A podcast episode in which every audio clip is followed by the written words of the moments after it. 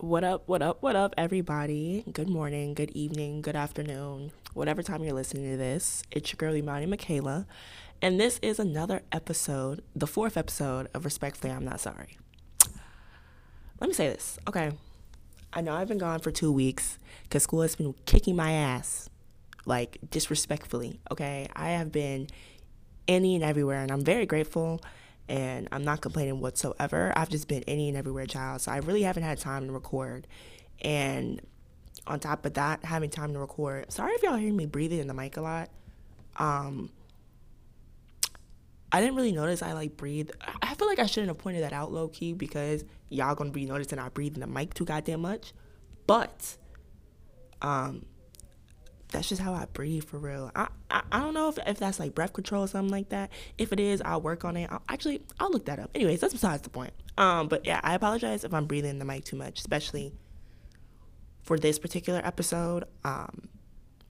But before we get into this particular episode, 2 disclaimers. I'm in a study room, so the air might go off. I try to turn it off, and it's not coming off for nothing. And also another disclaimer. This episode is not for clout. I don't want any, I don't have any bad intentions with this episode. This episode is strictly to celebrate the life that we're going to talk about, because this person has had a big impact on, the Black community and the culture, who had a part in it, and the way that they, were taken away from the world was unnecessary. This podcast is not meant to hurt the family or anything. I'm not trying to be like these other niggas and put it together, because I don't need to. That's the job of the law enforcement system, and they can do their job. I'm not going to do that, because I feel like there's levels to this shit, even though people are so invested, because we are really hurt about this, as a community. Some of y'all really go overboard. And now other people are being dragged into it, and y'all know how it gets, because sometimes when other people get dragged into it, stories get misconstrued, and the story gets totally told a whole different way than what it happened. And the only people that were there are the only people we're going to be talking about today. So I'm not going to put no pieces together. I've seen videos, not the graphic videos. I want to make that clear, too. Every video I've seen and every picture I've seen, I haven't even seen a picture. I've seen videos were on TMZ, so they weren't graphic. I don't want to see any graphic photos. I don't. And that's simply because out of respect, and also because I don't want to see that, because that person doesn't deserve to be seen in that light. Point blank, period. So if their media teams listen to this, I really hope y'all pay whoever them other people is paying to get rid of y'all. Get rid of that shit, because that's unacceptable. We had a legend just die. He didn't deserve that. No one deserves that, but he really didn't deserve that.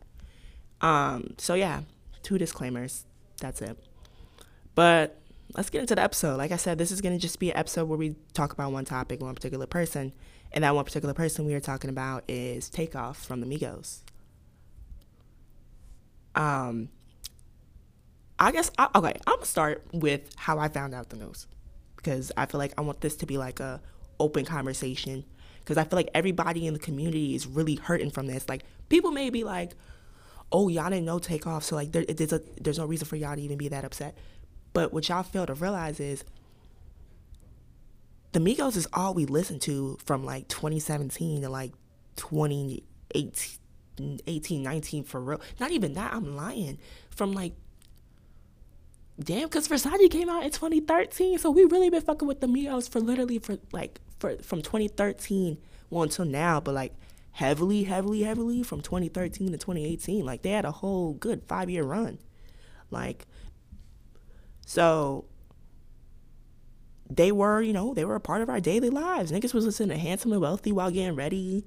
She Don't Want to Be a Freak No Mo. Everybody felt that song. Bad and Bougie, that song was everywhere for months. I heard Bad and Bougie on the radio at least once a day. They were a part of us, They were a part of our everyday life. And even though Take wasn't as popular or as out there flashy as Offset and Quavo, he was just as important. And if you were a real Migo fan, you knew he was just as important. And Quavo and Offset would tell you that he's just as important. So this is why this shit hurts so much, because one, he got killed for no reason, and also because two, he was a part of us and he didn't deserve that. You know what I'm saying? Like, he just didn't deserve that. If this whole story is true, and if the way that they're lining up, and if all this evidence that they're putting out is true, he really didn't deserve that at all. At all. I'm in my bed. I get up.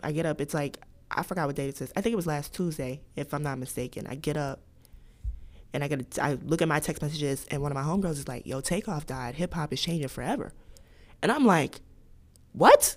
I'm like, Takeoff died? And y'all, when I saw that shit didn't even click. Like, that shit didn't even click at all. Like, it didn't feel real. I was like, what?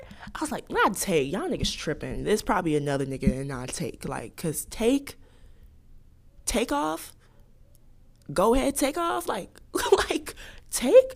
So, nigga, I'm going on my Twitter, because, you know, one thing that I know, like, clarifies an artist's death is going on Twitter and seeing them trending number one. Because and it's been 2 years since King Von passed.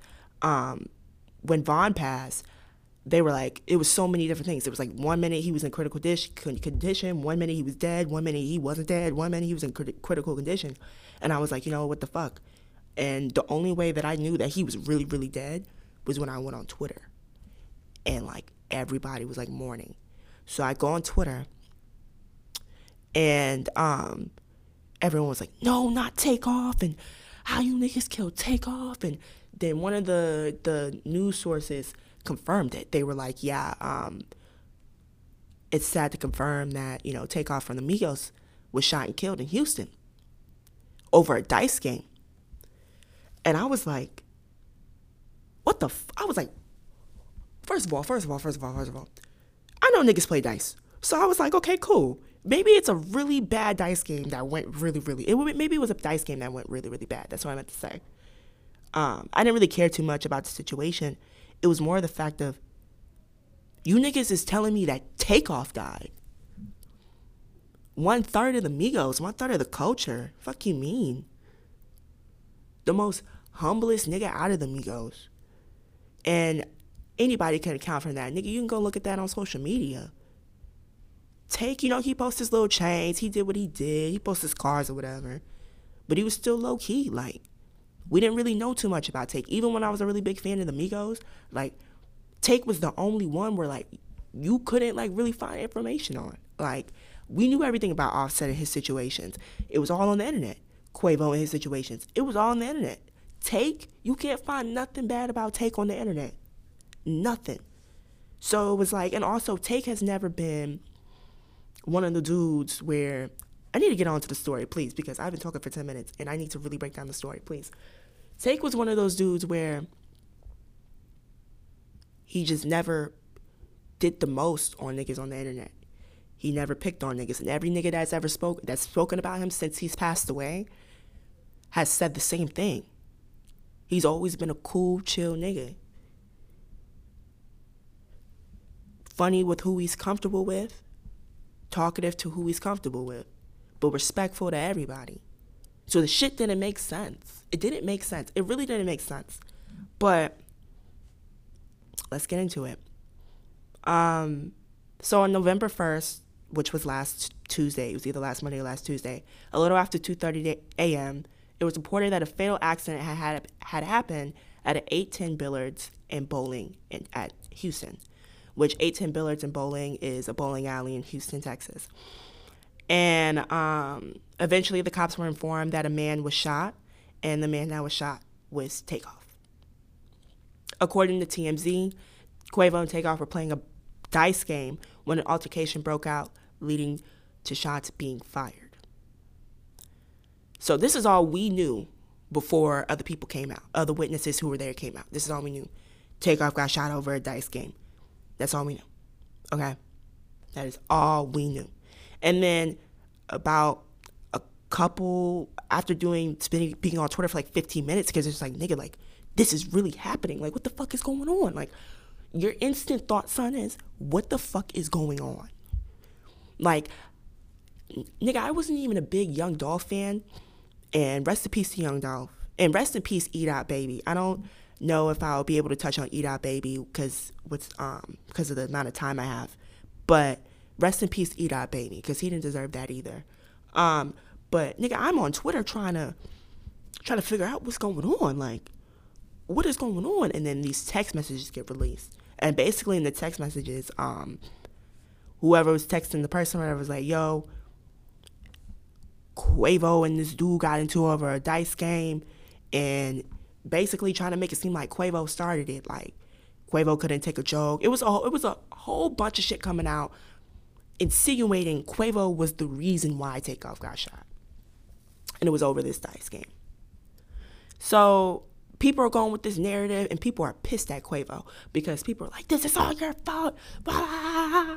And first of all, as a community, and as friend, and as fans, and as outsiders who weren't there, and as especially towards someone like Quavo Huncho, who has done a lot for the community, his community specifically, and Quavo Huncho, who we've seen him do some ignorant things, but the only time we seen him do some ignorant things was when he was doing relationship shit and that rumored shit with Nicki Minaj.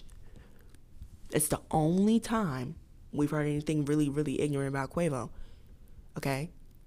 Quavo's not no bad dude. But then again, we don't really even really know Quavo like that, because then again, I don't know this nigga Quavo personally, but the way they were trying to make Quavo seem on Twitter as if he was a bad person and this is all his fault and whoop-de-whoop-whoop-whoop and da-da-da-da, because the people in that text message were like, basically Quavo had gotten a little altercation, whatever, and both sides pulled out guns and niggas started shooting, and that's just how it was.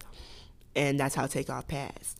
Y'all don't know that full story, so don't run with that. And don't drag down Quavo in the process because he saw his nephew get shot in the head. I want y'all to understand that.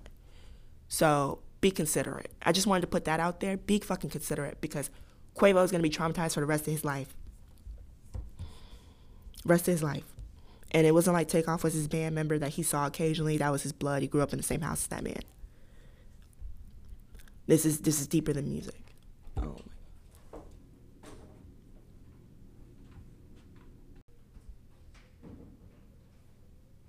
This is deeper than music. This is someone's family that... This is not even someone's family. This is something that didn't have to happen to an innocent person.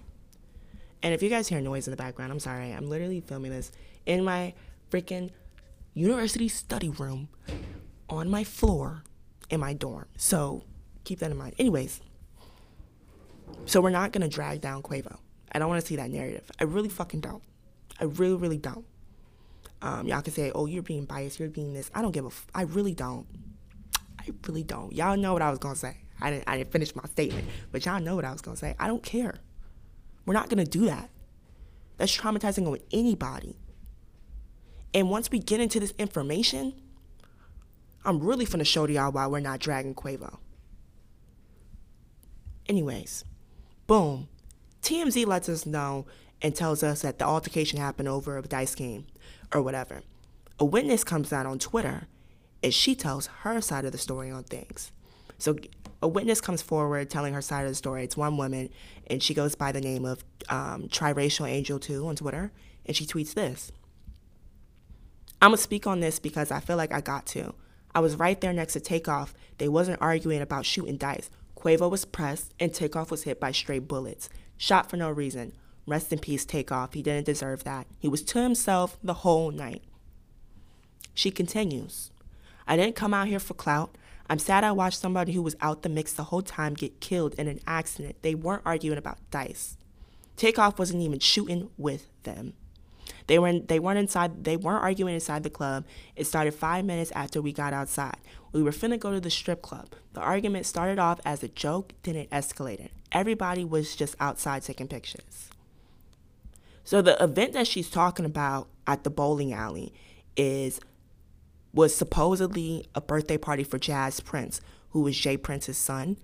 And I guess Jay Prince, I wasn't gonna talk about the Prince family because y'all know how the media treating them, and I know how I feel about certain things, but I don't know what the truth is. So I'm not going to put no narratives out there, right?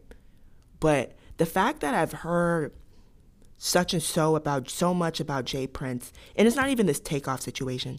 I've heard so many weird things about that family, like not on some like other like weird stuff. I'm talking about some like power hierarchy stuff, like the narrative of niggas gotta check in with J Prince when they go to Houston. I've heard that narrative multiple times, and I never paid it too much attention until this shit happened with Takeoff. But I've heard that narrative too many times, and the whole time I've heard that narrative, I was like, who the fuck is this J Prince nigga for niggas to check in with him? Who are you? Because if you just the CEO of a label, why do we need it? Why do our rappers gotta check in with you for protection? Why do our rappers gotta check in with you just to make sure they don't get harmed when they come to the city? Why are you causing harm to somebody who doesn't want your protection? Allegedly. Back to the story. I'm sorry. They were supposedly Quavo and Takeoff were supposedly at Jas Prince's private birthday party, because I guess Jas Prince's birthday just passed or whatever. And they were there with the Mob Ties crew. So the Mob Ties crew, I'm going to break this down. The Mob Ties crew is J Prince and them's people. Okay, y'all know that song, Mob Ties by Drake. Jas Prince was the one who founded Drake.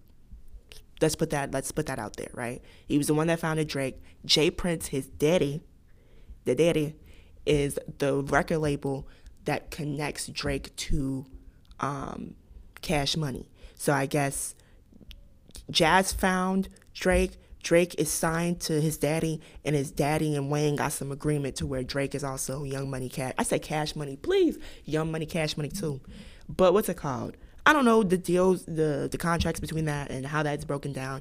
I've been wondering about that because a lot of these rappers who turn into A&Rs, well, J Prince is not a rapper, but a lot of these rappers or a lot of these labels, who these independent labels who be signing these artists or whatever, the majority of their artists be getting deals with big record labels instead of getting a deal with them. I thought the whole point of signing the nigga was so you could have a deal with them. But anyways, that's besides the point. Anyways, they were at that's besides the point, and I'm sorry for rambling. I just had to get that off my chest because if y'all could teach me something, teach me something. Okay, honey? Please. Anyways, they were at Jaz's birthday. So the event is private.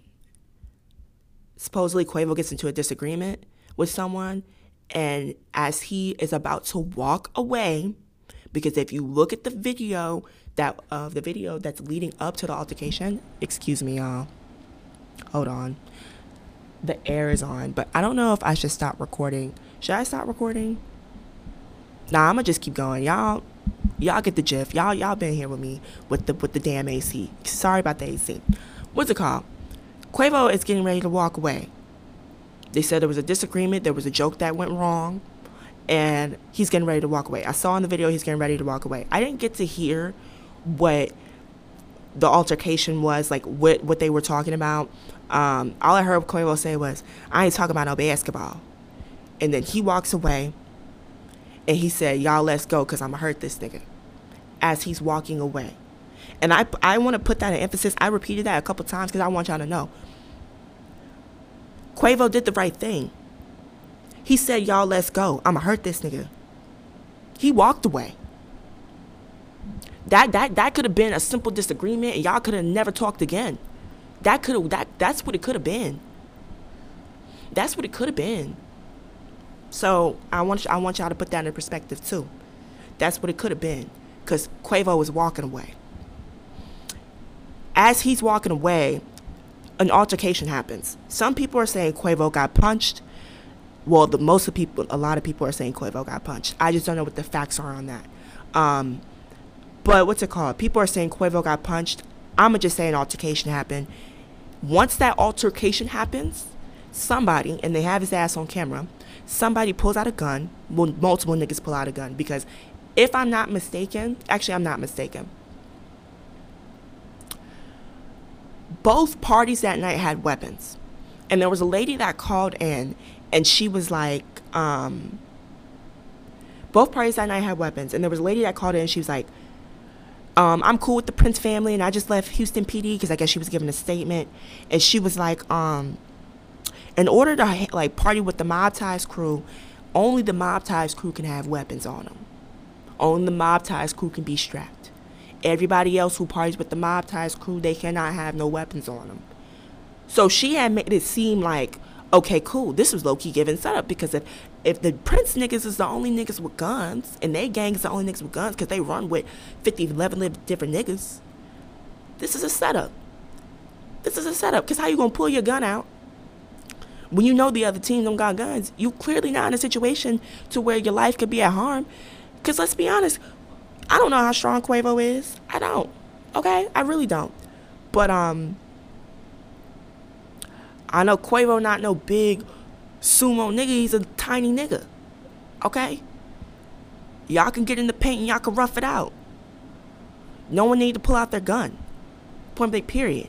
But even though the lady said that was the situation, the altercation happened outside. So I don't know where these niggas got weapons from. I don't know how these niggas got weapons from. I don't know if everybody went back to their car to get their weapon or if nobody actually left their weapon alone, period. But everybody had weapons because somebody on the Migos team right now is getting questioned or investigated with the crime. And hopefully you guys can hear me because this AC is pissing me off. But what's it called? One person from the Migos team is getting questioned, along with a couple people from J Prince's team allegedly are getting questioned. But the altercation happened outside, so I wanted to clear that up. When the lady said that Jas Prince's people was the only people that had guns, they were the only people who had guns in the party. They were leaving the party to go to the strip club, according to the girl. I don't know where they were going, but they were outside. This altercation happened outside of the bowling alley. So altercation happens, 5 shots were fired. And if you listen to the video of them 5 shots being fired, first of all, you can hear the altercation. You can hear the lead up to it. Quavo's like, let's go, man, because I'm about to hurt this nigga, right? Once he says that, you hear some type of scuffle happen. Scuffle happens, people are reacting in the video, then it's boom, boom, boom, boom, boom, boom. Or pop, pop, pop, pop, pop. 5 shots, right? And someone, and the person who's recording the video, she's like, she don't even understand what the fuck is happening. Those 5 shots injured 2 people, and they killed Takeoff. 2 of those shots entered his body through his head and his torso, and it killed him on the scene. According to the Harris County Institute of Forensic Science, which is the coroner department or the coroner's office in Houston, his death was caused by penetrating gunshot wounds of the head and torso into the arm. So the gunshot wound to the head went, I guess, clear through the head. And that's the one that took him out, and in the torso. And I haven't seen the video or the pictures of the blood and stuff coming out of his head and all types of stuff like that. And I'm just putting this into perspective because if y'all, I know myself, I'm nosy. So if I'm going to go look, if I'm hearing everybody talking about something, I'm going to go look for it from my own eyes. But I'm going to tell y'all, I'm going to describe it to y'all because I don't want nobody seeing that shit. Because I don't want to see that shit. But from what I was told and what it was described to me as by people I trust not to lie to me or whatever, it was a clean shot through his forehead and a clean shot through his chest. There was no coming out of there after that. That's how bad it was. Like I said, multiple videos and pictures of the graphics scene were posted to the internet, and this evidence is causing people to investigate. I want to talk about the videos a little bit. It took a lot. I think it took a lot for a lot of people to go look at those videos. Because like I said, Take was not no ordinary, regular-ass nigga. Take was highly respected. No matter what jokes and shit people had, he was highly respected. Point blank, period. Okay? And not highly respected until, oh, he got money, so we gonna respect this nigga. No, it's, this nigga has done nothing but help the community. He has done nothing but be graceful to us. He has done nothing but just give us music and mind his business, honey. Okay? So, I believe that's one of the main reasons, like I said before, why people are feeling this, but also why a lot of us don't want to look at those videos, because he does not deserve that. Point blank, period. He doesn't deserve that. I don't know what calls QC or YRN need to make, but all that shit needs to be wiped off the internet. I don't want to see it. I don't want to see it, and I don't think other people should see it either. And plus, he has a family. His mama and his sister and his brother don't deserve to see that shit. They don't. Y'all got to think. I agree with, I'm sorry, I keep getting off topic, but I agree with what Gilly said. A motherfucker is laying down on the floor, dying, and the first thing you do is pull out your phone? That's what you do? And post it? Like, what? P&B Rock, instead of going to help that man, y'all recorded it and posted it? His lifeless body on the ground? Takeoff had a gunshot wound to the head, and that's what y'all posted? Anyways, sorry, I might be getting a little louder, because I know in episode 2 when I was talking about Kanye, bitch, I was going in on Kanye ass, but it was worth it. It was worth it. But anyways, that's not the point. I did not watch any of the videos, but I listened to the audio, because I just wanted to see, not even, I wanted to see how people were talking about Quavo. Like, because the way people were talking about Quavo and how he reacted was like the saddest shit ever. Literally the saddest shit ever. He was very hysterical in those videos. He's like, no. He's like, take, no. Like, y'all have to watch the videos to see where I'm coming from. Because people were trying to make it seem like Quavo had set him up, or all types of goofy shit like that, like he was in on it. Watch those videos and listen to how that man is howling out for his brother, and how the nurse comes up to him and says, hey, I'm a nurse, I can help you. And he's like, what can we do? Look at those videos. Even though I just told you I listened to audio, I saw the video on TMZ.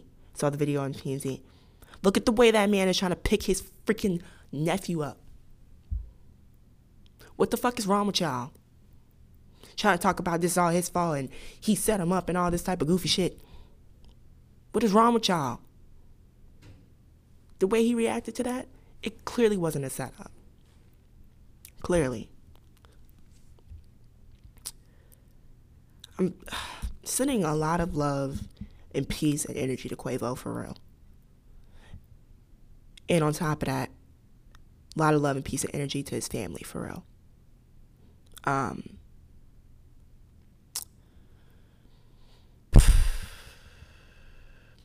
the lady who called in, she was like, y'all keep saying Quavo this, Quavo that. Did they tell y'all that Quavo passed the fuck out?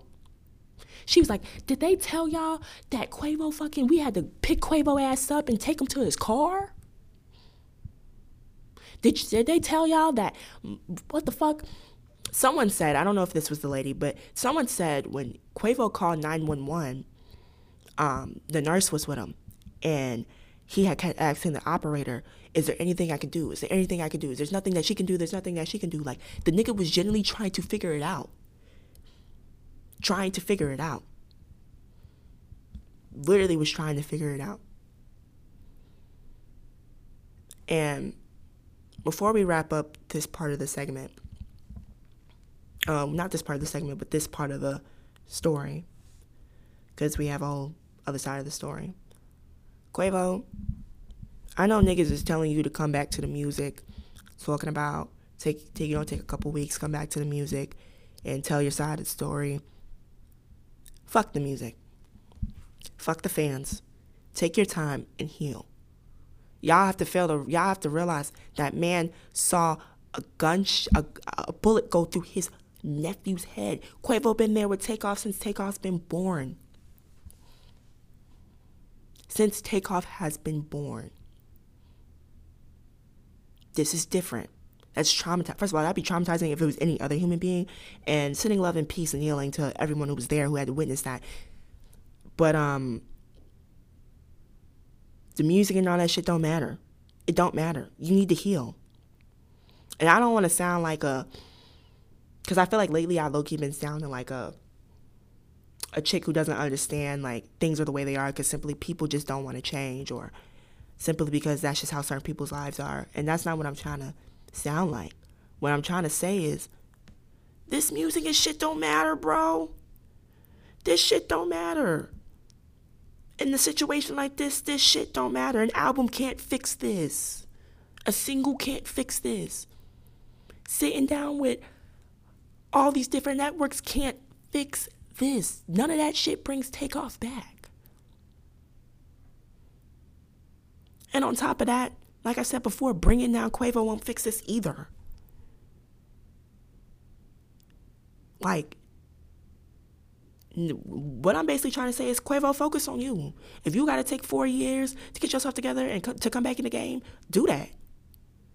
Because you'll have a support system when you get back. Trust and believe. Like, the way that we was going up for Kobe, bro, I feel like, how are we going to go up for Takeoff?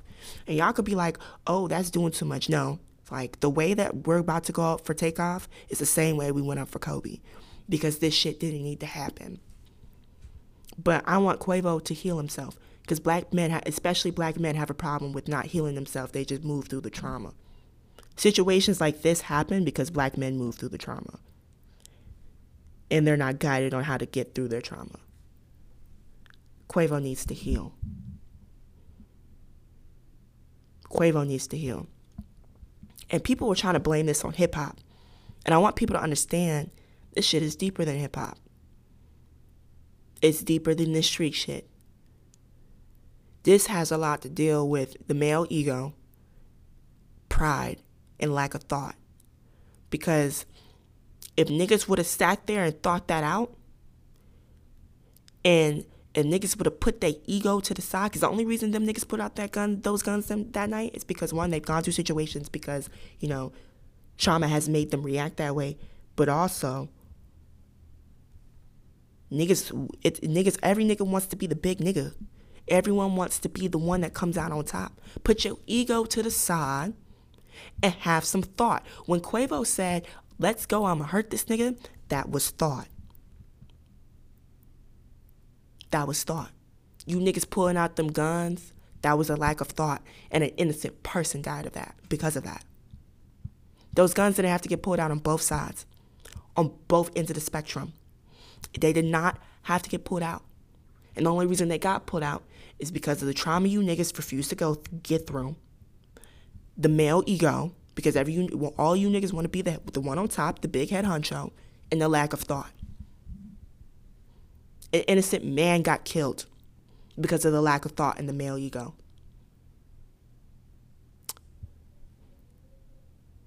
That was the situation that happened that night. The day after, the Prince family comes out. Jas comes out and says that he woke up to the news, which, if y'all be on the internet, y'all know.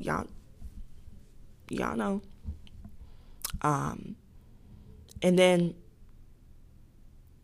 actually, I'm not going to talk about that. But if y'all go on the internet and search up the Prince family, specifically J. Prince Jr., y'all gonna see why I'm not talking about that, because that family clearly has a lot of money, and they clearly have a lot of, it's not like I'm like scared of them or anything, it's just like I'm not gonna put myself, like Academic said, don't put yourself in no position to where you can get killed, bitch. And I'm not saying that's gonna happen to me, bitch, but I'm just saying I'm not gonna put myself in no position to do that. And also, I don't know the facts, but I do know that nigga J. Prince Jr. said what he said at the end of that video when the girl asked him what was going on. I do know that, because that's on film. That's on film, but that's besides the point. J. Prince releases a statement himself. J. Prince Jr. still hasn't said anything. And for y'all like, bitch, what? Who's who? Jas Prince, that was his birthday. Jas is the second son, if I'm not mistaken. J. Prince Jr. was the one that was wearing all black. Actually, hold on. Actually, no, I'm not going to do that. If y'all see that video Quavo posted on his story that night, that's Jas Prince Jr. That's Jas Prince. The video, the nigga that was there outside when the altercation happened, that's J. Prince Jr. J Prince Sr. is they daddy who owns the label that Drake is signed to. So just so y'all can like get like a little recollection of who the Prince family is. But yeah, Jas said that he found out the news the night after. J Prince, the big J Prince, he came out with a statement, a very long statement, saying that Takeoff was family and all types of bullshit like that. I call it bullshit because of the shit that's circulating around this family. But like I said, it's not my job to solve it. It's not your job to solve it. It's the Houston Police Department's job to solve it. And as of right now, the Houston Police Department, aka HPD, is searching for individuals involved in the murder, because this is a murder and it's now classified as a homicide, which is another word for murder. But it's not classified as a homicide. Y'all killed it, not y'all, but whoever killed, whoever is responsible for the gunshot wound through his head and through his torso, you killed an innocent man. And I don't give a fuck if it's on the Prince side. I don't give a fuck if it's on the YRN side. Killed an innocent man because you didn't think to think. You didn't think to think. Anyways, rest in peace, Takeoff.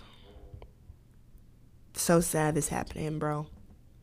But I don't want this whole episode to be sad. I want to talk about the Migos. I want to talk about their impact. I want to talk about Takeoff's impact. I want to talk about why this shit hurts so much, especially for hip-hop lovers and especially for just black people in general, why this shit low-key hurts so much. Because this man has done a lot for the culture, okay?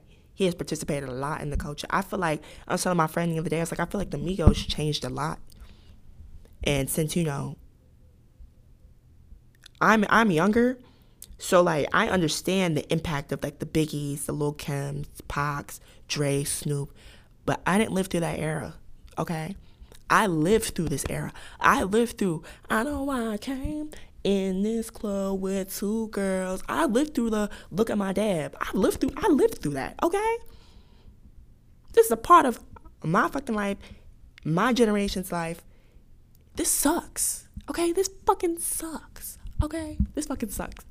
So, but instead of harping on the part that it sucks, because we can't change the fact that he's not here, I want to tell their story, because I want people to understand how big the Migos were and how successful Takeoff was. So let's start from the beginning, child. Let's start from the beginning, okay?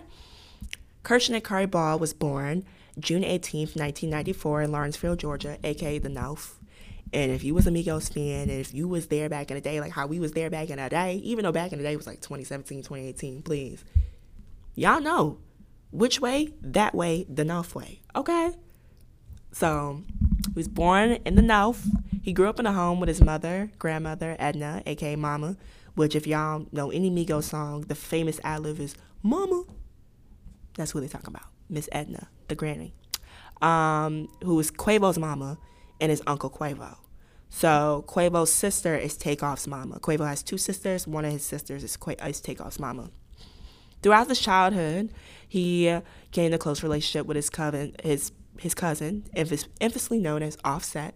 So that's true. Quavo is Takeoff's uncle, and Offset, Quavo, and Takeoff are all cousins, because I guess the mamas are sisters, if I'm not mistaken. So they're all family, and they grew up tight together. It was them three. They grew up tight.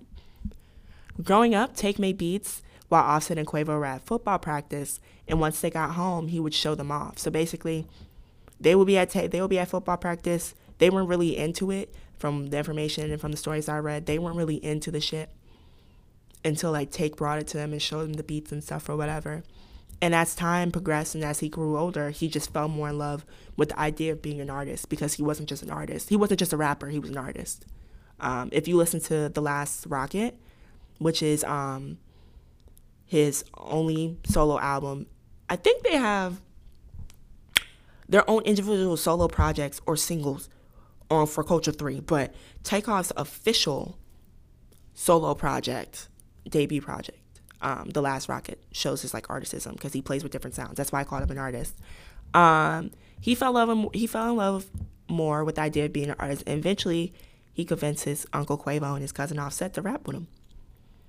And that's when in 2008, the Polo Club was formed. But eventually, they changed the name to the Migos, okay?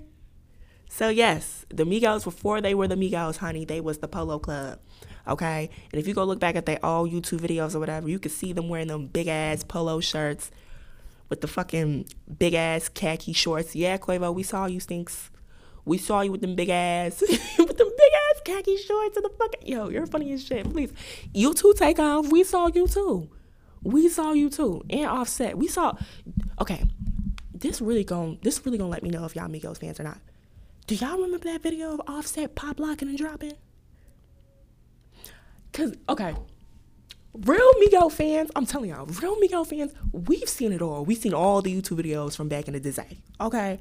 We've seen the Who They Want, Takeoff, we've seen that. We've seen Quavo do his little, the Bando snippet, we saw that. But the infamous one, child, it's Offset pop locking and dropping it.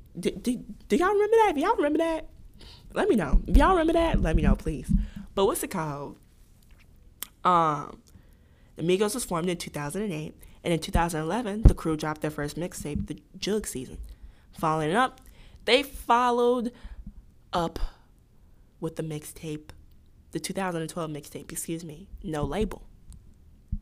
And if y'all know the Migos, y'all know No Label was like their thing for a little bit, okay? Was like their thing. Like, in interviews before they signed to QC and before, you know, they, you know, got big or whatever, they were like, we're heavy on No Label, we're heavy on independency. It was strictly YRN, Young Rich Niggas. That's what YRN stands for, by the way. But crew dropped their first mixtape in 2011, second mixtape in 2012. But in 2013 is when shit got popping, okay? Because in 2013, they dropped their infamous Young Rich Niggas mixtape, which y'all, I call this mixtape infamous because the cover is legendary. The fucking catalog is legendary. No skips, back to back, just pure classical trap music, okay? Okay, honey. And Young Rich Niggas had the hit single Versace, and eventually Versace got a feature from Drake, and the also hit single that I personally loved, and I know a lot of people love, Bando. Y'all know Bando, like I trapping out the house with the boards on the windows. If y'all don't know that, y'all really wasn't there, please. But anyways, from there they went up. Versace took them places that nobody could imagine, literally. I remember when Versace was the shit. I ain't finna hold y'all. And even though that was 2013, I remember that because Versace was so catchy. Like, everybody knew the Versace. Like, we all knew that. We all saw the video where Quay and Take had all that fucking Versace on. Versace from Tiptoe had the lions and all types of shit like that. Was it lions? I don't know. That video was extra, and it just fit them, okay? Like, it was just a moment. But what's it called? From there they went up, and at that time Offset was in jail, so it was really Quavo and Takeoff taking it off and doing what they needed to do, and you know, to put them out there. Following up the next year, they dropped No Label 2 with hit singles Fight Night, Handsome and Wealthy, and my personal fave, Freak No Mo. She don't want to be. Oh, actually, it's Wishy Washy on this album. Cause I fucks with Wishy Washy. These whole Wishy Washy. That's a good one too, okay? Anyways, Handsome and Wealthy. You niggas know Handsome and Wealthy. We still singing Handsome and Wealthy. It's 2014 when that came out. It's 2022 now. That's 8 years, bro. I hear Handsome and Wealthy everywhere. Fight night had niggas in a chokehold. Hit it with a left, hit it with a right. Like, come on. You niggas wasn't even fighting with the Migos, made y'all feel like y'all had to fight. Like, please. And then in 2015, they dropped the Back to the Bando mixtape with, I feel like, the song that really made it like seem like, okay, cool, the Migos are here. The Migos are inventive. The Migos are inventive. Maybe that's the right word. And the Migos, they gonna be here to stay. These are not just three niggas that are coming for two, 3 years. They're here to stay. Look at My Dab was on that mixtape, honey. And you niggas, every nigga was doing the dab, okay? It didn't matter how bad you looked. It didn't matter how old you was, how young you was, because they even had kids doing the dab. They had kids doing the dab, bro, and they had grannies and grandpas doing the dab, okay? Like, they did so, please, because let me not get into it. Let me not get into it, because I'm going to leave that to the end. And then 2 years later, they dropped an album that changed them forever and changed the culture. That was supposed to be a cool transition, but I don't know if it was that cool. But anyways, on January 27th, 2017, the group drops Culture with the hit single Bad and Bougie featuring Lil Uzi Vert. And before y'all are like, bitch, this is supposed to be about Takeoff. It is about Takeoff, but Bad and Bougie was the number one single from that album. But what's it called? Do y'all remember when Culture dropped? Where were y'all when Culture dropped? First of all, how old were y'all? And were y'all even big Migos fans to even, like, really, really like Culture? And what was the first song off of Culture you heard except for Bad and Bougie?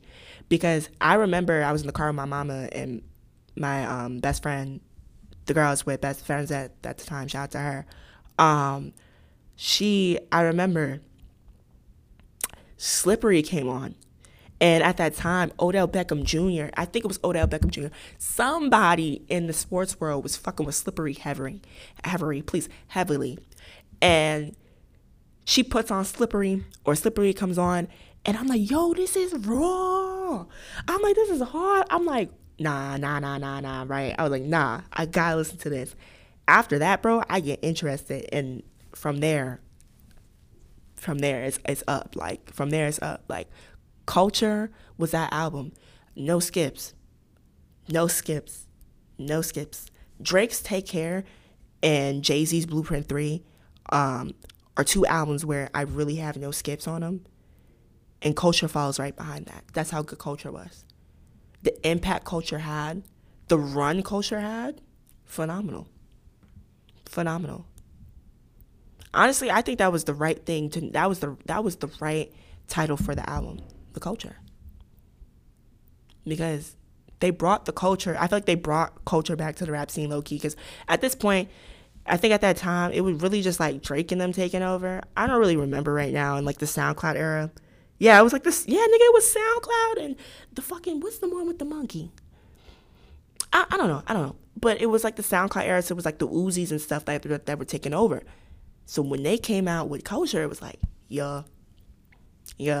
That's another mark. That's another mark in the book, because they changed the world. Anyways, a year later, on January 26, 2018, the trio dropped Culture 2 with hit singles Stir Fry and Walk It Like I Talk It featuring Drake.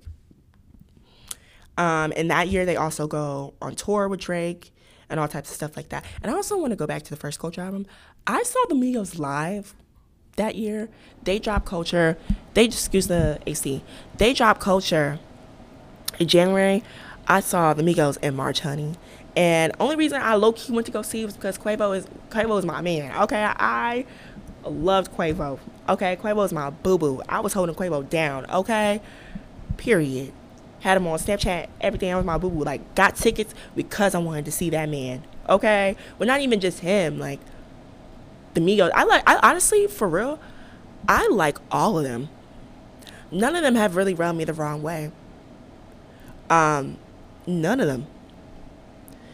It was just Quavo was just always very attractive to me. So I was like, and he was just, Quavo just got that swag to him. I don't know what it is. Quavo just got that swag to them. But anyways, anyways. Later on that year, November 2nd, 2018, Takeoff drops his debut solo album, The Last Rocket, with his hit single, Last Memory, which, y'all niggas don't know Last Memory. Y'all niggas should know Last Memory. First of all, y'all need to go listen to The Last Rocket, period. Please go listen to that. It's such a good project. Out of all the projects, Takeoff's was probably my favorite. And I'm not even saying this because he just passed away. I'm saying this because it was just the more creative project. Like, Offset and Quavo kept their sounds, but Takeoff, like, ventured off in a sense. Like, he still kept the Migos sound, but just added his own twist to it. And for that and for it to be that creative and that innovative and that different from all the other shit we've heard from him, he really stepped outside of the box. So please go listen to The Last Rocket. Go stream that shit now. Anyways, Takeoff drops that in November. Offset drops his solo project in 2019. And Quavo drops his project in October. Yeah. They take a break or whatever. After Offset dropped his album or whatever, which was in 2019, they went on hiatus. They was living their life. They was doing what they do or whatever. Boom. June of 2021, the trio dropped their long-awaited project, Culture 3, with hit single Straighten It. Ain't nothing but a little bit of straightening. And first of all, them niggas ate that up, okay? Them niggas ate that up. We was playing Straighten It all summer. Playing Straighten It, doing the little dance. Like, we was going crazy with Straighten It. They ain't straightening up, okay? Ain't nothing but a little bit straightening. Ain't nothing but a little, that's my shit, okay? That was my shit. Y'all can ask. I went to Miami that summer because my cousin had turned 18, so we had went to Miami or whatever. And we had went to Miami, and the whole time we was in the Uber, bro, I promise you, every Uber ride we listened to Straightening. Every Uber ride we listened to Straightening. Every single Uber ride. That song and the song Future Uzi dropped, Drinking and Smoking. But Straightening was definitely a song of the summer. Culture 3 wraps up the Culture series. As of right now, but that wraps up the Culture series before Takeoff passes away, because now if they drop another Culture, it won't feel the same, and also it won't be the same because he's not here to enjoy it. He's not here to see the fruits of his labor. So I don't know what they're going to do about the Cultures. But as of right now, there's 3 Culture albums. So y'all go stream those and listen to those and appreciate those, because they're not bad projects. They're actually really, really good projects. The Migos had such a big impact on rap, bro.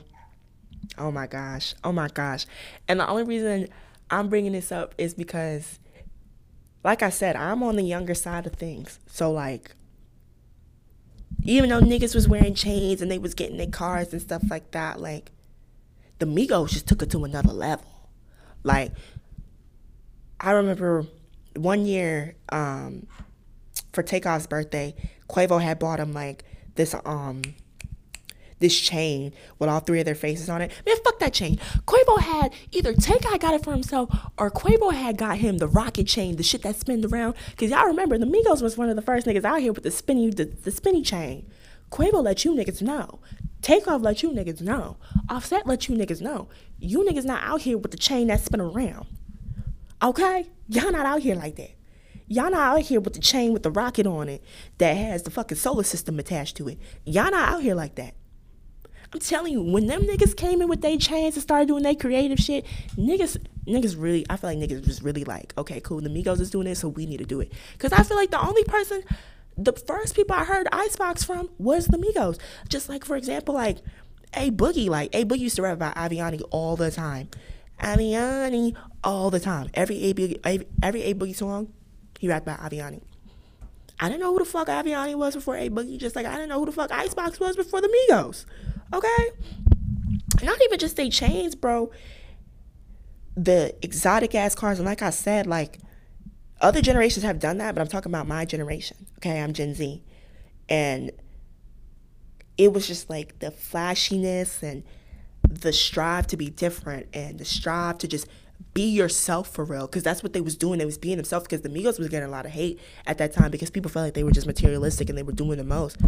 But, like, I feel like the real understood they were enjoying their money, spending their money on things they wanted to spend their money on, and they were being themselves. They weren't harming people, and they weren't just spending money on fucking clothes, cars, and shoes and stuff. And their fashion was raw. Okay, their fashion was raw, like raw, so raw to the point that critics were critiquing their fashion. That's how raw it was.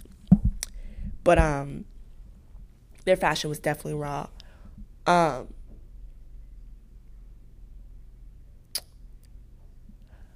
What was I saying? Sorry, y'all. I got sidetracked or whatever. The fashion was raw. But they weren't just spending their money and flashing their money on crazy shit. they were helping the community. Every year, YRN had a turkey drive. Every year since 2017, Quavo has done the charity football game. Which Quavo, honey, y'all see how every other artist, they got their own day? We need a Takeoff convention. We need a Takeoff weekend. We need something where we can celebrate Takeoff with y'all, but at the same time, the fans, like, we can celebrate it all together because, honey, Take deserves that. Take deserves that. Fuck what everybody else got going on. Take don't need a day. He need a whole weekend. Whole weekend in the A, okay? Whole weekend in the A. I would fly out for that shit. I would fly out for that shit because that's how much I feel like people fail to realize, because Takeoff wasn't as talkative as Quavo and as Offset, and because he wasn't as out there and we didn't know so much about him, doesn't make him less important. Because let me tell you little niggas something. Because you niggas want to be on game now and talking about, oh, we been new, Take was the best. You niggas was shitting on Takeoff. Let's keep it 100. But you know what? Y'all spreading love, so I'm not even going to bring that up. But the real new who was the best? Niggas, Offset and Quavo would tell you that shit. We knew who was the best. We knew who really, really contributed to the Migos. We knew who was the cherry on top. Takeoff. He put a lot into this. He's the reason why we have the Migos. He brought it up to Quavo and them. He's the reason why the culture changed, in my opinion. We wouldn't have no motherfucking culture album if Takeoff wasn't sitting there with his little beats and telling Quavo and Offset that they should rap. We wouldn't have it. So yeah, that man deserves a fucking convention. He deserves a weekend dedicated to him every freaking year. Every year. So even though the team's going through a lot right now, y'all need to do that, okay? Maybe not this next year, but because it's going to take a lot to grieve from. Oh my gosh. God bless his family. It's going to take a lot to grieve from. But yes, Quavo, please do that. Okay, if you listen to this, Quavo, hit a bitch up. Not even hit a bitch up. Fuck that. Just send a bitch a pass or something. Okay, send a bitch a pass or something. But not even that. On a serious note, though, I was trying to crack a joke. Please. There needs to be something cool to celebrate his life. And I know y'all got it in the bag because I know the love for him is there. So I know y'all got it in the bag, but don't. That needs to be put in order, like, now. But the culture changed the world. The Culture album, in my opinion, changed the world. The Migos changed the world, low key, because, bitch, I'm telling you, for my generation, bitch, that was our, like, Gucci. That was our, like, my mama and them generation. They had the Gucci Mane. They had the freaky girl in the club. They had the lemonade in the club. They had the Jeezy in the club. Nigga, we had the Migos. I mean, we still got the Migos. But Handsome and Wealthy, Wishy Washy, Bad and Bougie, those are our twerk songs, okay? That's our generation. I feel like people fail to realize that, like, niggas deadass just took one of the biggest, like, impacts of our generation, or a generation away from us, over a disagreement and a lack of thought. That's bullshit, you fuckers. Anyways, I don't want to harp too much on that, because I want to get into the success the Migos have, and this is almost at the end. We're going to talk about the successes, the plaques, the awards, number 1s, because these niggas wasn't just making an impact in the community. They was making an impact in music, honey. They was everywhere. The Last Rocket, which was Takeoff's debut album, his debut solo album, went number 4 on the Billboard 200 charts. It went number 2 on the U.S. top R&B and hip-hop album charts. For Culture, Culture went number 1 on the U.S. and Canada Billboard charts. It also went number 1 on the U.S. top R&B and hip-hop charts. And it charted number 2 on Australia's Urban Albums chart. And I just put Australia on there because I want y'all to know the Migos was global, okay? They was global. Okay, they was selling records globally. Okay, don't play with them. Anyways, moving on to Culture 2. Culture 2, which was the second album of the Culture series. It went number 1 on both US and Canada Billboard charts. It went number 4 on the UK charts. Like I said, these niggas was global. And the hit singles off of these albums I just named, they also charted as well. I just don't have that in my notes. But they went really hard as well. Really high as well. And Culture 3 reached number 2 on the US Billboard 200 charts. And it had over 144.57 million streams during the first week it dropped. That's huge as fuck. That's huge as fuck. I saw something the other day where they listed the top streamed albums when they first dropped or whatever, and the Migos wasn't on that list, but the numbers were huge. Like Drake had like 700 million. Like there's 700 million people in the fucking world. Well, actually, that sounded really dumb to me because I'm in college. Please. Because, bro, when you live in America, bro, sometimes you don't think outside of America. And sometimes I fail to forget there's a world outside of America because I'd be wrapped up in all our goofy shit. Anyways, as a collective, the Migos have 2 Grammy nominations, 1 AMA award, and 4 BET awards. So those are all their awards, all their charts. And I put that out there to show y'all that, 1, Take participated in this. This is the legacy he left behind. This is what we need to celebrate. This is what we need to celebrate. This is his legacy. Just as much if it's Quavo's and Takeoff, this is his. He put in the work for this. The blood, sweat, and the tears for this. He did this.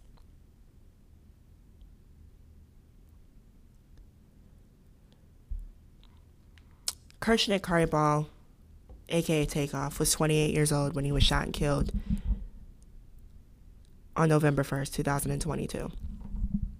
He leaves behind his grandma, his mother, his baby sister, and his baby brother, and also a bunch of family, other family. God bless them. I saw a clip of Charleston White, and I just wanted to add this in there. According to him, he didn't have any children, but he was the man in his house. And I feel like a quote like that speaks a lot of volumes, because even though he didn't have any kids of his own, didn't have a wife of his own from what we know of, he took care of his. Y'all remember that one Christmas where him and Quavo, I keep calling Quavo Quay because it's like simpler to say Quay, but y'all remember that Christmas where they dropped a bag on their mama, on Quavo mama, and Takeoff granny, and I think Takeoff's mom got a house that year too. But they dropped a couple mil on the house for the grandmother. Well, for mama. I'm just calling her mama. For mama. Y'all remember that? They took care of this. They took care of theirs. Y'all remember when they bought the baby brother a car? They bought him, I think, a track hawk or a Hellcat or one of them shits. And it's not about what they bought. It's not about the materialistic things. It's that they took care of their family. One thing about the Migos, they were all about family. They were all about keeping God first, being yourself, and taking care of your family. I want y'all to remember that. Before we get into the quote, I want to leave y'all with that Takeoff said. I just have some things to say. I pray that God is really sending that family love and peace for real. Even though it's going to come within time, because things like that come within time. But I just pray that he's leading them to healing and he's filling them with love. And I pray that somebody's there with Quavo, or Quavo's getting the proper help that he needs, because this is a really bad traumatic situation. I pray that someone's there with his mom, because his mom lost her baby, her oldest baby. His baby sister lost her older brother.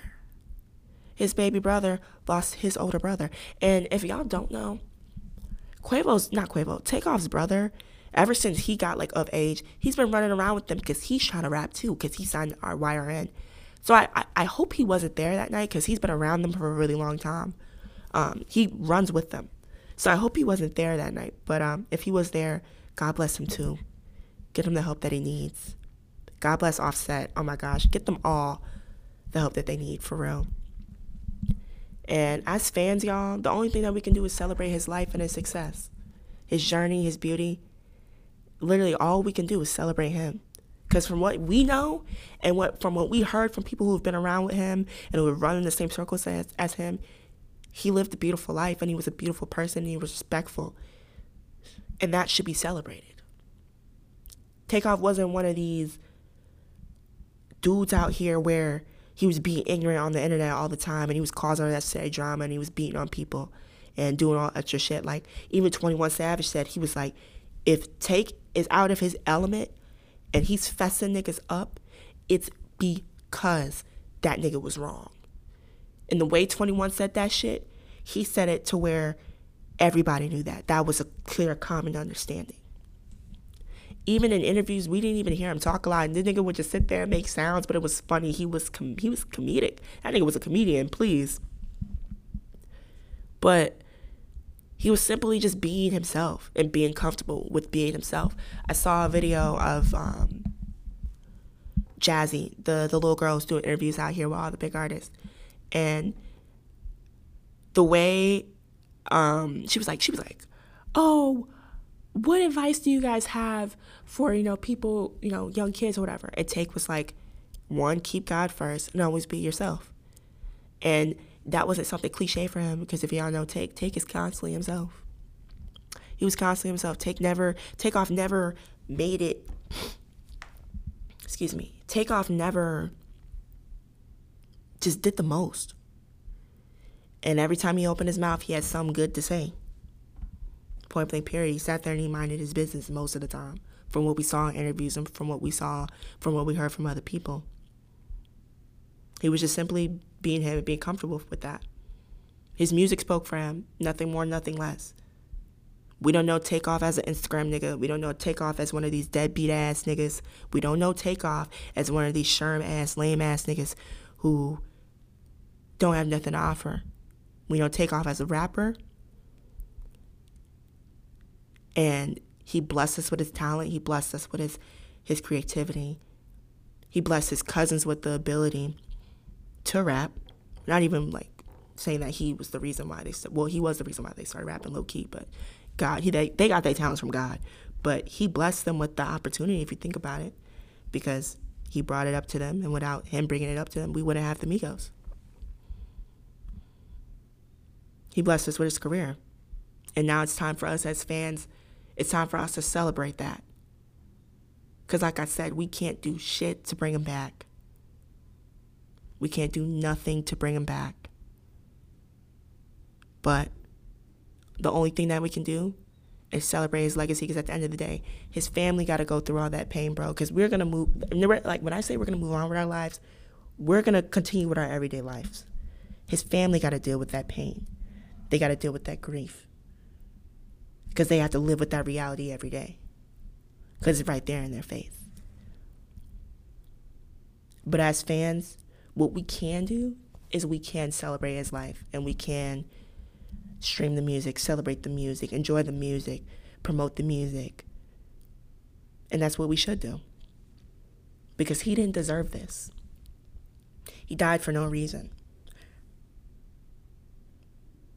I don't know what happened that night. Nobody knows what happened that night except for the people who were there.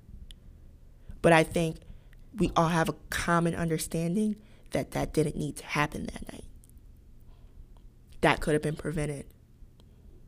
And the way that they were describing how Take was acting that night, they said that he wasn't even talking to nobody. He wasn't even playing no dice. He wasn't even confrontating with niggas. That didn't need to happen to him. That didn't need to happen to nobody, but it damn sure didn't need to happen to him. Y'all, on some real shit, though, you niggas hurt the industry with this one. Like, this shit just shifted the industry, like, on some real shit. Like, we've had multiple rappers before, and they're not as less valuable. Like I said, rest in peace, King Von, rest in peace, Mo3, rest in peace, Young Dolph, rest in peace. There's so many niggas that I could say rest in peace to. Rest in peace to all those people.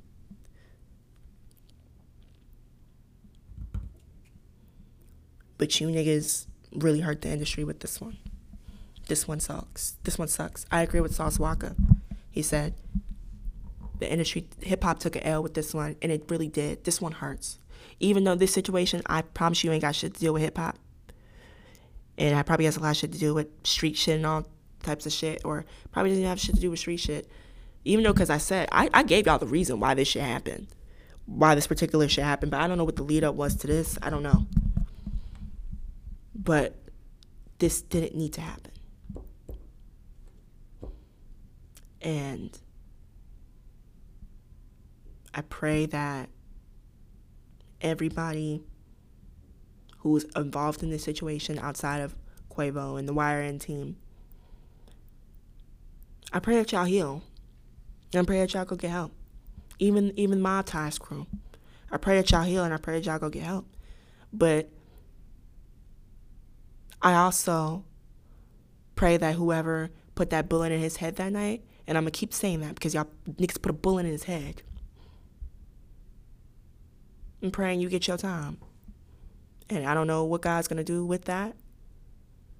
I don't know how that's going to work out. But an innocent person died that night. And now hip-hop will never be the same for real. We can't enjoy the Migos like how we used to enjoy the Migos. When them niggas fell out, we knew them niggas was going to be beefed. Literally, I said it in like a couple episodes ago. I was like, we know them niggas going to be beefed out for a little bit or whatever, but they going to come back. There's no coming back from this. It's, you know, some bands, they can go on stage without their, you know, their fucking third member. You can't do this with the Migos. I mean, you can, but it's not going to feel the same. This sucks. And the only thing we can do, and not even that, it happened, and the only thing that we can do is celebrate his life and celebrate the beauty that people said that he left on and that we know he left on. Rest in peace, Takeoff. I feel like as a community, we're really sad this happened to you. Like, really sad this happened to you. And I feel I'm so sad that our community is like this now. Like, I feel like it's always been like this, but it's so sad when innocent people get killed from it. Rest in peace, Takeoff. The industry, hip-hop lovers, Migo fans, music fanatics, we're going to miss you a lot. Oh my gosh, Takeoff, we're going to miss you a lot. Because this didn't deserve to happen to you. Rest in peace. I usually do a song of the show, but I'm going to do an album of the show. 3 albums, actually, because I want y'all to really grow with the Migos. I want y'all to listen to their catalog. I want y'all to understand the love that some of us had for the Migos. I want y'all to understand where they came from and to where they were before Take passed away.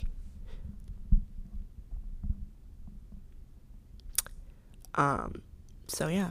So the albums of the show are No Label, which Lil Jug Season was the first mixtape, but No Label speaks volumes.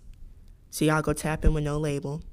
And then after y'all listen to No Label, first of all, y'all need to listen to Young Rich Niggas and all that types of stuff like that. I low-key should have put Young Rich Niggas on there. Y'all go listen to No Label, and on top of that, y'all go listen to Young Rich Niggas too. And then after that, go listen to Culture. And then after that, listen to the last project they just dropped, even though Offset's not on this project. And also, that's another thing before. Actually, you know what? I'm not even going to get into that. I don't want to even get into that. Excuse that part. Go listen to No Label, Young Rich Niggas, Culture, and Only Built for Infinity Links. Because right there, that shows you that they started from something and came to something. Because now the Migos are a household name. Because of the hard work they put in.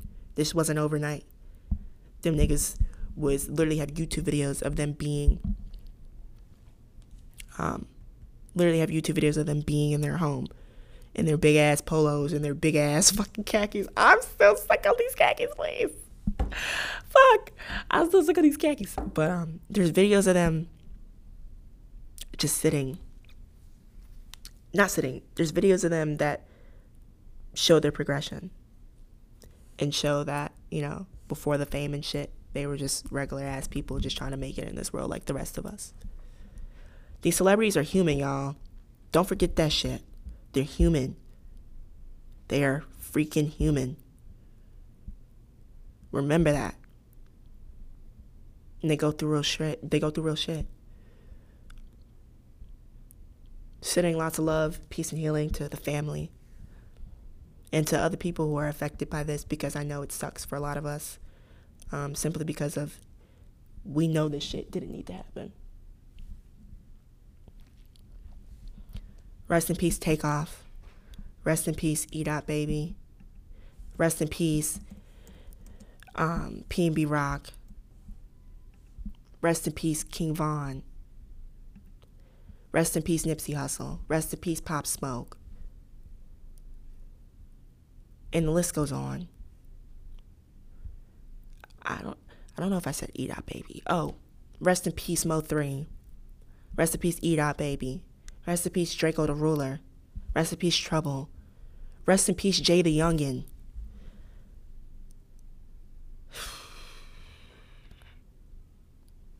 And if you look at this list, y'all, it's a bunch of just shootings. Except for Draco. Draco got stabbed. Rest in peace, XXXTentacion. The list goes on.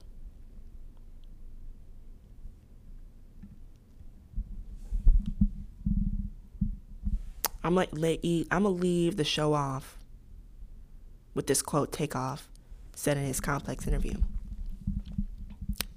Or I got this quote from Complex. I don't know if he said it in an interview, but he said that because I guess he was asked, "How do you want to be remembered? Like, what do you want on your career?" And Take said this. He said, "I want longevity. I want to stay consistent. I want to be 8, 10 years, 20 years later, you still remember my music. You'll still be able to live on, you'll still remember me, and you'll still remember all the work we put in. We gonna remember you, Take. Oh my gosh, Takeoff, we gonna remember you, bro. We gonna remember you, bro. We not letting this go. I'm telling you, I feel like as a collective, we all know we not letting this go. Your music will live on. We gonna be listening to Migos for the rest of our lives because this is how much of classics they have, and also because of how much they brought to the world."